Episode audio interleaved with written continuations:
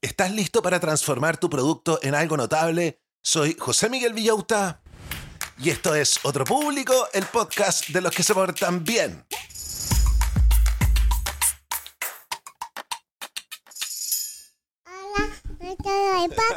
Hola a todos los del podcast, ¿cómo están brochachos? ¿Cómo están brochets? Yo feliz porque es día miércoles, día miércoles de desarrollo profesional, día miércoles de emprendimiento, día miércoles en los cuales nos creemos los McKinsey. Hoy día vamos a hablar de marketing, súper importante. Vamos a revisar a uno de los autores favoritos de la familia Manson McKinsey, Seth Godin, y un libro que me recomendaron los patrones que se llama La vaca púrpura, The Purple Cow. Atención a todos los que están preparando sus campañas de marketing para la temporada de Navidad, porque este capítulo es para ti. Mira las cosas que vamos a aprender el día de hoy. ¿Cuál es la diferencia entre el marketing tradicional y el enfoque moderno? ¿Por qué es fundamental ser notable y qué significa eso? ¿Y por qué es esencial dirigir los esfuerzos de marketing hacia los que adoptan los productos temprano? Eso entre muchas otras cosas más. Pero antes de partir con el libro, vamos a darle las gracias a los 125 patrones que me dan 3 dólares todos los meses para poder financiar este emprendimiento. Ya tengo dos patrones de 25 dólares y una patrona Super Mega Premium Plus Sugar Mami Platinum, a la que vamos a saludar ahora, ya que por una módica suma leo tus avisos en el programa. Muchas gracias, Deco My Bed. Para todos los amantes de los dormitorios soñados, bienvenidos a Deco My Bed. Aquí los muebles dejan de ser simples objetos y se convierten en fuente de inspiración y arte, transformando tu espacio en un sueño hecho realidad. Cada pieza en Deco My Bed se realiza con una dedicación y atención al detalle que se traducen en la belleza y funcionalidad de sus diseños, mezclando la modernidad con ese encanto clásico que tanto nos cautiva. La página de Instagram de Deco My Bed no solo es un catálogo, sino un viaje que te motiva a reinventar tu espacio con cada publicación que comparten. Mila, su fundadora y apasionada del diseño, se compromete a ofrecerte una calidad excepcional aportando un valor único y personalizado a tu dormitorio, tu espacio más íntimo y personal. En Deco My Bed no solo crean muebles, sino también experiencias. Permite que Deco My Bed inspire tus días y tus noches. Gracias a Deco My Bed por formar parte de la familia Manson. Comenzamos ahora inmediatamente con el libro.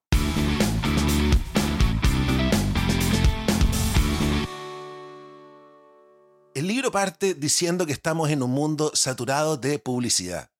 ¿Te has dado cuenta de que el mundo de la publicidad está dando un giro monumental?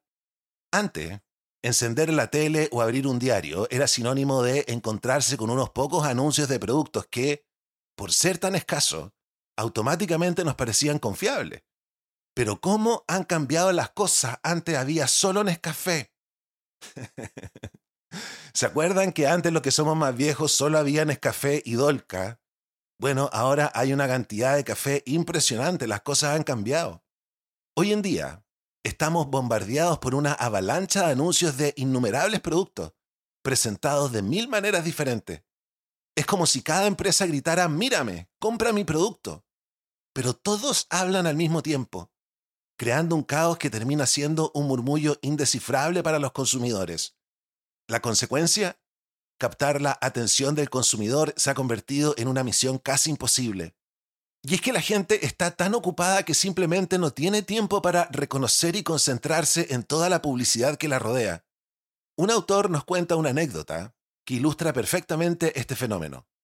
Una vez, en un bonito hotel, preguntó a algunas personas que estaban leyendo un diario si podían nombrar dos empresas que tuvieran anuncios de página completa en ese diario. Nadie pudo recordar ni siquiera dos. Esta indiferencia no es casualidad. Los consumidores tienden a ignorar la publicidad a menos que satisfaga sus necesidades exactas. Después de todo, ¿por qué habrías de prestar atención a los anuncios de autos si no necesitas uno nuevo? Esto nos lleva a una realidad ineludible. La publicidad tradicional en los medios masivos está perdiendo efectividad.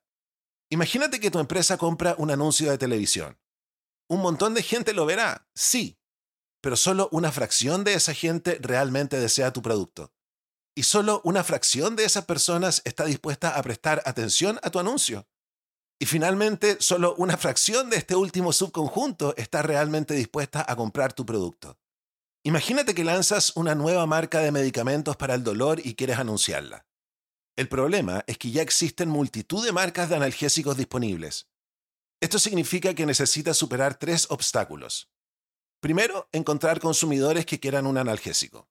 Segundo, de ese grupo, encontrar a aquellos clientes que no están satisfechos con las opciones actuales. Y finalmente, encontrar a las personas que realmente escucharán lo que estás diciendo y comprarán tu producto. Esta tendencia hace que sea cada vez más desafiante llegar a tus clientes objetivos y comercializar tus productos de manera efectiva.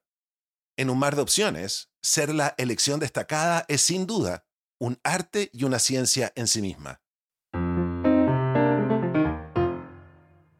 Entonces estamos llenos de publicidad, no todo el mundo nos va a pescar. Y es por eso que necesitamos ser notables en este mundo moderno. En el mundo actual, para que tu producto o servicio resalte, tiene que ser notable. Tiene que destacarse en una multitud y ocupar la atención de una manera única y especial. La dinámica de la publicidad está cambiando, evolucionando a través de diferentes periodos que han marcado la historia de la publicidad. Si nos embarcamos en un viaje retrospectivo por la historia de la publicidad, podemos identificar tres periodos claramente diferenciados. Antes de la publicidad, durante la publicidad y después de la publicidad. Vamos a explorar cada uno de ellos un poquito más. En los tiempos más antiguos de la publicidad, el boca en boca era el rey. Los consumidores compartían entre ellos las bondades de los productos y servicios que resolvían sus problemas. Por ejemplo, podrían haber compartido cuál era el mejor puesto de verduras en la plaza del mercado, llevando así a más y más clientes hacia él gracias a las recomendaciones. Luego entramos en una era donde la publicidad funcionaba como magia. Cuanto más anunciabas, más aumentaban tus ventas.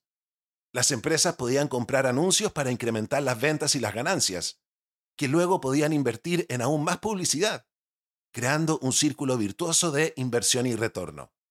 Y ahora nos encontramos en la era post-publicidad.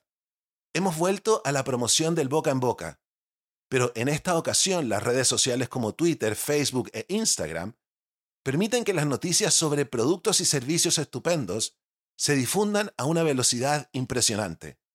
En esta nueva era, con tantas opciones de productos disponibles, simplemente satisfacer las necesidades del cliente no es suficiente. Para captar realmente la atención necesitas ser notable. Necesitas convertir tu producto o servicio en una vaca púrpura, algo que sea diferente y que llame la atención. A este tipo de estrategias se le llama marketing notable. Un ejemplo brillante de una vaca púrpura es el nuevo escarabajo de Volkswagen. El escarabajo original había sido popular y rentable durante años, por lo que el relanzamiento fue un verdadero desafío pero resultó ser un gran éxito porque su forma distintiva y colores atractivos lo hacían destacar entre los demás autos de la calle. Además, las excelentes críticas y el boca en boca expandieron aún más su fama. Y miren qué interesante lo que viene a continuación porque vamos a hablar de arriesgarnos, un tema súper presente en todo nuestro libro, y este libro propone que arriesgarse es irse a la segura. En el panorama actual, tomar riesgos se ha convertido paradójicamente en una estrategia más segura que evitarlos por completo. Seguramente has visto muchos productos y servicios notables en el mercado, así que sabes que hay diversas maneras de lograr ser destacado.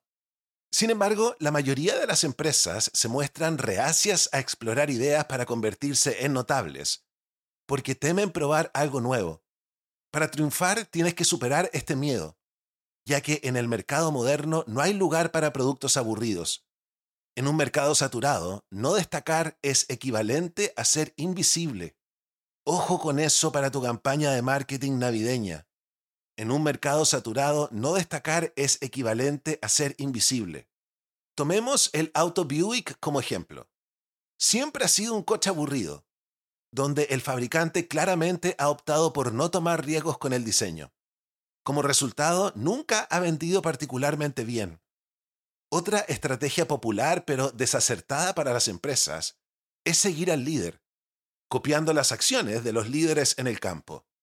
Pero esta estrategia nunca te va a convertir en un líder. Los líderes probablemente alcanzaron su éxito tomando riesgos y creando algo excepcional. Si simplemente imitas esto, no serás notable. Las empresas que eligen esta estrategia fracasan inevitablemente a largo plazo, porque su mercado está destinado a cambiar tarde o temprano, y en ese momento estarán atrapadas ya que no tendrán experiencia en probar cosas nuevas. O sea, no solo hay que probar cosas nuevas, sino que hay que probar muchas cosas nuevas para tener mucha experiencia. Pensemos en la industria de la música. Industria que siempre se está quejando porque las cosas están cambiando. ¿Han cachado que siempre se dice que la música se va a acabar? Primero, porque se podía bajar de manera pirata. Segundo, porque apareció Spotify. Durante mucho tiempo, las compañías discográficas simplemente se imitaron unas a otras produciendo productos casi idénticos, con etiquetado, empaque, etc. Pero cuando el panorama tecnológico cambió, dando lugar, por ejemplo, a tiendas de música en línea, las compañías discográficas se sintieron atrapadas porque no tenían experiencia en lidiar con el cambio. Ahora que sabemos que necesitamos un producto notable, ¿cómo le contamos al mundo sobre él? La clave está en enfocarte en los clientes que están dispuestos a probar algo nuevo y además a difundirlo. Para encontrar primero el método adecuado, tienes que saber que hay cinco grupos de personas que probablemente usarán un producto. Primero tenemos a los innovadores, aquellos que están ansiosos por probar cosas nuevas y estar a la vanguardia. Después tenemos a los adoptantes tempranos, interesados en nuevos productos porque quieren cualquier ventaja que estos puedan proporcionar. Luego vienen las mayorías tempranas y tardía. Son los pragmáticos que adoptan productos probados porque todos los demás también los están utilizando. Estos grupos constituyen la mayoría de la base de clientes. Y para terminar tenemos los rezagados. Son los reclutantes a adoptar cualquier cosa nueva y solo lo harán cuando tengan absolutamente que hacerlo. Aunque la sabiduría del marketing tradicional sugiere que, por ser el segmento más grande, deberías apuntar primero a las mayorías temprana y tardía, en realidad esto es un error. Las personas son reacias a adoptar nuevos productos antes de que estén ampliamente utilizados. En cambio, deberías enfocarte en los adoptantes temprano. Son propensos a descubrir nuevos productos y, lo que es más crucial, pueden crear un zumbido alrededor de estos. Para entender cómo puedes animar a la gente a hablar de tu producto, pregúntate cosas como, ¿qué tan fácilmente pueden las personas recomendar tu producto a otros? ¿Y tu grupo objetivo habla de los productos que les gustan?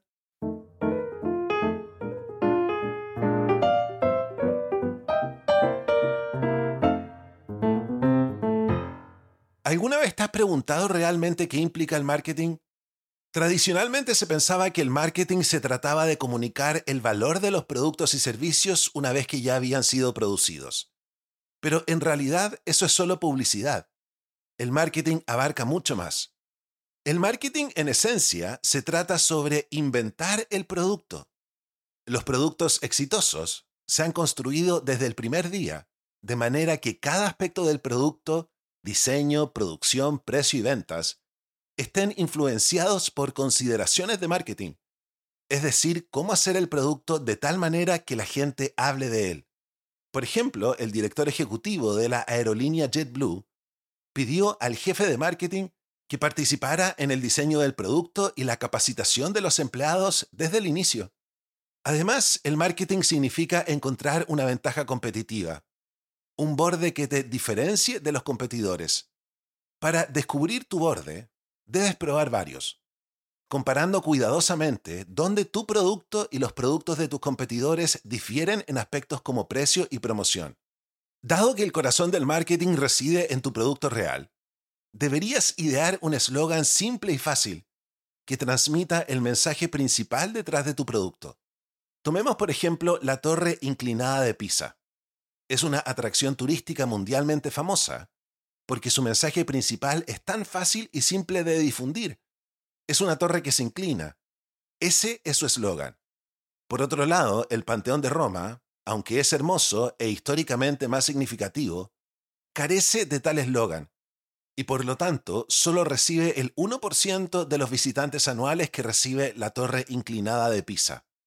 Otro ejemplo de un gran eslogan, aunque sin palabras, es la icónica caja azul en la que viene la joyería de Tiffany.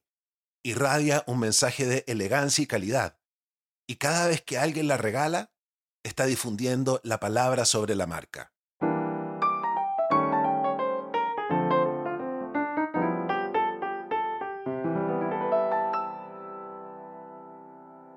Nosotros ya hemos deducido que la mayoría de los anuncios hoy en día son ineficaces.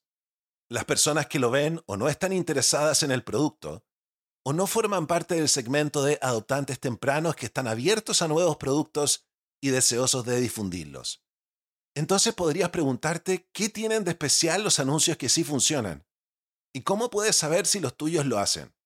La clave está en dirigir tus anuncios de manera efectiva. Mientras los mercadólogos de antes podían elegir a quién querían llegar, hoy en día la abundancia de publicidad significa que son los clientes quienes tienen que elegir escucharte. Esto significa que tu anuncio tiene que dirigirse a personas que buscan una solución, tu solución a sus problemas. Y esto se logra colocando tu anuncio en un lugar donde lo estén buscando. Por ejemplo, Google Ads funciona bien en este aspecto porque las personas ingresan términos de búsqueda que reflejan lo que necesitan, y los anuncios se seleccionan para ofrecer una solución al problema que expresan. Pero independiente de cómo anuncies tu producto, aún vas a necesitar medir la efectividad de tu marketing. Esa es la única manera en que puedes descubrir qué funciona y qué no, para que puedas optimizar tus acciones. Por ejemplo, el creador de ropa Sara vigila de cerca cómo son recibidos sus productos en las tiendas y en el mundo, y ajusta su selección de ropa cada tres o cuatro semanas en consecuencia. Recuerda, solo puedes mejorar aquello que puedes medir. Así que además de pensar en la efectividad de una acción, siempre debes considerar también cuánto te costará medirla. Y vamos a terminar las ideas principales del libro de El día de hoy, hablando sobre el miedo a ser notable. Muchas empresas encuentran difícil ser notable porque tienen miedo. Examinemos algunas de las cosas que les asustan. Primero, tienen miedo de la crítica. Ser notable significa atraer críticas porque te vas a destacar de la multitud. Por ejemplo, el nuevo Cadillac CTS ha sido ampliamente criticado por ser feo, a pesar de que se ha vendido bien, y a aquellos que lo compraron les encanta. Crear algo excepcional simplemente atrae críticas, es inevitable. Pero la crítica no significa un fracaso. De hecho, si no atraes ninguna crítica deberías preocuparte, porque significa que estás jugando a lo seguro. Y como te mencioné anteriormente, este es un camino hacia el fracaso. En segundo lugar, muchas empresas también temen ser ofensivas o parecer ridículas si son demasiado audaces. Ciertamente ser diferente puede hacer que la gente se burle de ti. Pero incluso si alguien se burla de tu producto, su propósito ridículo puede volverse famoso, difundiendo aún más tu producto. Sin embargo, ser ofensivo o escandaloso no es algo a lo que deberías aspirar conscientemente, ya que solo funciona en ocasiones. Y lo que es peor puede crear un escándalo, lo que generará comentarios negativos que no es lo que quieres. Y finalmente, quizás el mayor miedo que tiene la mayoría de las grandes empresas respecto a crear vacas púrpuras es que requeriría transformar radicalmente su infraestructura existente, por ejemplo, sus fábricas. Después de todo, una vez que entiendas lo que te hará notable, necesitarás hacer lo que sea necesario para lograrlo, y esto a menudo significa hacer grandes cambios.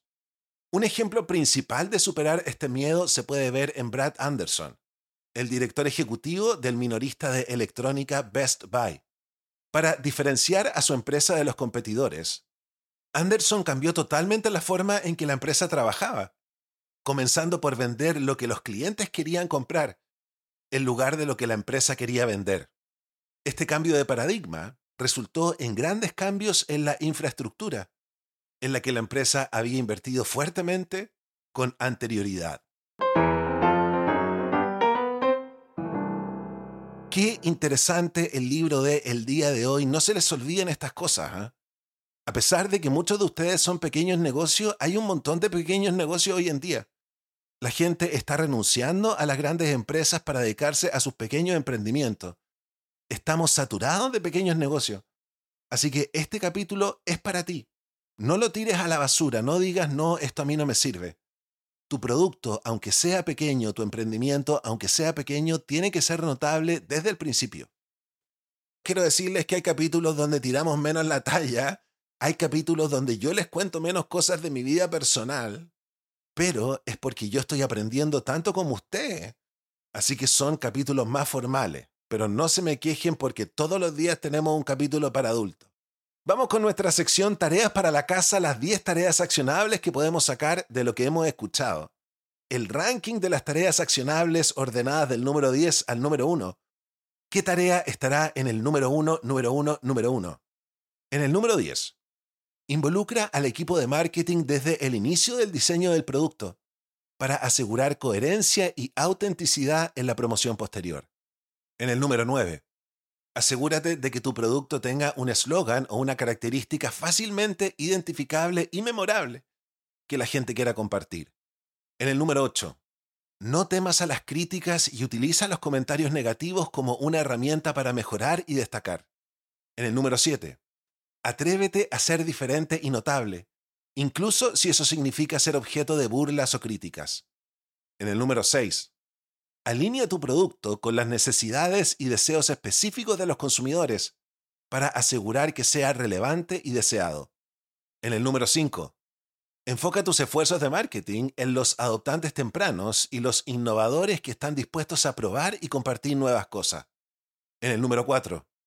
Utiliza plataformas de publicidad que permitan a los consumidores encontrar tu producto cuando buscan soluciones a sus problemas, como Google Ads. En el número 3.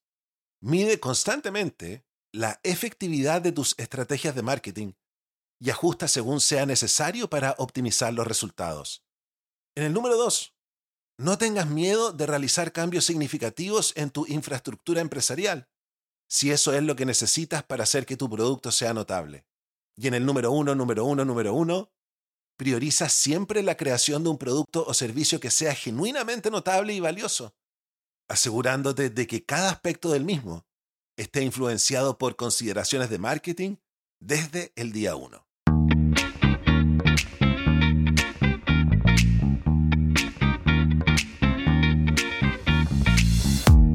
Ya que estamos preparados para vender un producto que es notable y ganar más lucas, ¿por qué no vamos con nuestra sección El Club de los Jóvenes Millonarios?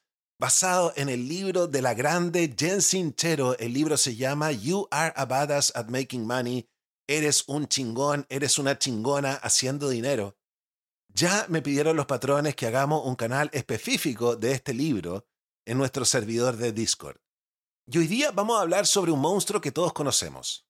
La sensación de sentirnos abrumados.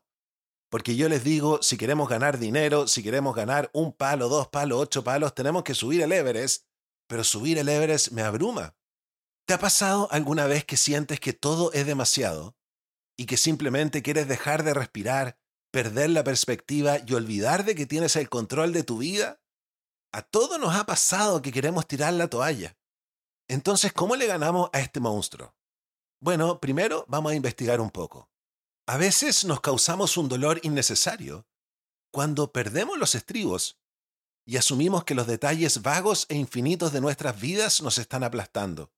Pero si nos detenemos un momento y realmente miramos lo que está pasando, a menudo nos damos cuenta de que no es tan malo. Por ejemplo, pensar que tienes un millón de correos electrónicos para responder y un montón de otras tareas puede convertirse, después de investigar, en darte cuenta de que en realidad son solo 12 correos electrónicos y que las otras tareas son manejables si las divides y las organizas. Ahora, hablemos nuevamente de dividir esas tareas en pedacitos más pequeños. Imagina que tienes que escribir un libro completo. Eso suena aterrador, ¿verdad? Pero si lo piensas como escribir un capítulo a la vez, de repente se vuelve emocionante y manejable. Lo mismo ocurre con cualquier gran tarea o meta que tengas en tu vida.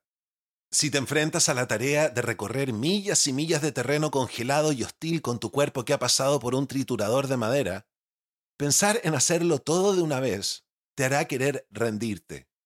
Pero si te enfocas en moverte de un punto A a un punto B en los próximos 20 minutos, se vuelve algo que, aunque no es emocionante, es definitivamente menos aterrador. Y aquí viene la parte crítica. Al dividir tu tiempo y tus tareas, te proporcionas enfoque. Si te enfocas nada más en la tarea que tienes entre manos, dos cosas mágicas suceden. Primero, fortaleces tu fe porque lo que enfocas crece. Y si solo te enfocas en llegar al punto deseado, eso es lo que lograrás una y otra vez. Y cada vez que lo hagas, tu fe se fortalecerá. Segundo, este enfoque inquebrantable te ayuda a maximizar tu tiempo. No tienes el lujo de perder el tiempo, cada segundo cuenta. Así que asegúrate de usarlo sabiamente. Y recuerda, el tiempo viene a aquellos que lo crean, no a aquellos que intentan encontrarlo. Así que en lugar de procrastinar y quejarte, enfócate y cree en pensamientos que te impulsen hacia adelante, en lugar de retenerte. Si sientes que tienes todo el tiempo del mundo para hacer algo, te tomarás todo el tiempo del mundo. Si tienes 20 minutos, la tarea te llevará 20 minutos. Y aquí un pequeño resumen de los pasos de acción que hemos discutido en el libro que hemos realizado. Primero, aclara la cantidad de dinero que quieres hacer y para qué es específicamente. Luego, decide con un compromiso inquebrantable que vas a hacer ese dinero. Organiza un plan. Divídelo en pedacitos manejables y enfócate como si tu trasero dependiera de ello, en un objetivo a la vez. Mantén una imagen en tu mente de la vida que estás creando y todo el dinero que fluye hacia ti con emoción, fe férrea y profunda gratitud. Y por último, haz lo mejor que puedas donde estés. La clave aquí es crear y evolucionar, no ser negativo acerca de dónde estás ahora. Y cuando el universo te presente una forma de avanzar hacia tu objetivo de hacer más dinero, salta a sus brazos amorosos de inmediato, especialmente si da miedo. Solo necesitas responder tres preguntas. ¿Es esto algo que quiero ser, hacer o tener? ¿Me está llevando en la dirección de mi objetivo? ¿Voy a perjudicar a alguien si hago esto? Si las respuestas son satisfactorias, pues vamos para adelante.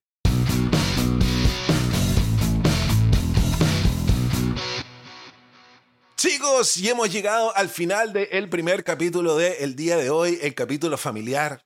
Recuerden que hoy mismo les subí uno para adultos donde hablamos tonteras porque este capítulo estuvo demasiado serio. estuvo demasiado formal, pero hay capítulo y capítulo. Si te gustó este capítulo, si la campana te hizo tilín, si vas a sacar algo que lo vas a aplicar en tu empresa, ¿por qué no me ayudas a agradecerle a los 125 patrones que me dan plata? ¿Sabías que los auditores de este programa me dan plata? Sí, porque lo repites todo el tiempo. Pero es porque estos patrones me están ayudando a transformar este podcast en mi trabajo. Para que así siempre tengamos tres podcasts a la semana para aprender. ¿Quiénes son los patrones? ¿Quiénes son los propinistas? Los patrones son personas que se suscriben todos los meses a Patreon. Me dan tres dólares automáticamente. Así yo puedo armarme un presupuesto y pronto ojalá poder pagarme un sueldo. Trabajo de lunes a sábado, 8 horas mínimo. Este es el proyecto por el que me la estoy jugando. Y los propinistas son personas que no pueden comprometerse con 3 dólares al mes y me tiran de vez en cuando luca, luca y media, 5 lucas, todo me sirve. Así que levantemos las manos y tirémosle toda la buena onda a los patrones y a los propinistas. Que la comida esté exquisita. Que el regaloneo esté para enamorarse pero con distancia. Que descubran música nueva. Que se encuentren con cosas que les cambien la vida porque la buena onda desinteresada que nos tiran a todos se les va a devolver más de tres veces. ¿Cómo hacerse patrón? ¿Cómo hacerse propinista? Los links están en la descripción de mi podcast y lo pongo siempre en todas mis redes sociales, es Y en la descripción de mi podcast pueden encontrar la playlist Mañanas McKinsey en Spotify. Es la playlist que yo utilizo todas las mañanas para levantarme, se actualiza todas las mañanas, Parte con una música freak muy suave, ideal para salir de la cama y termina ultra arriba. Y recuerden que con los patrones por estos días tenemos Zooms, tenemos paseos en persona. Este sábado es el paseo con los patrones, lo vamos a pasar espectacular. Tenemos también un Discord, una gran comunidad para formar parte. Si eres patrón y no sabes cómo conectarte a Discord, comunícate conmigo. Yo me despido y los dejo invitados a escuchar el podcast para adultos para que nos riamos un rato. Cuídense y los quiero mucho. Chao, chao.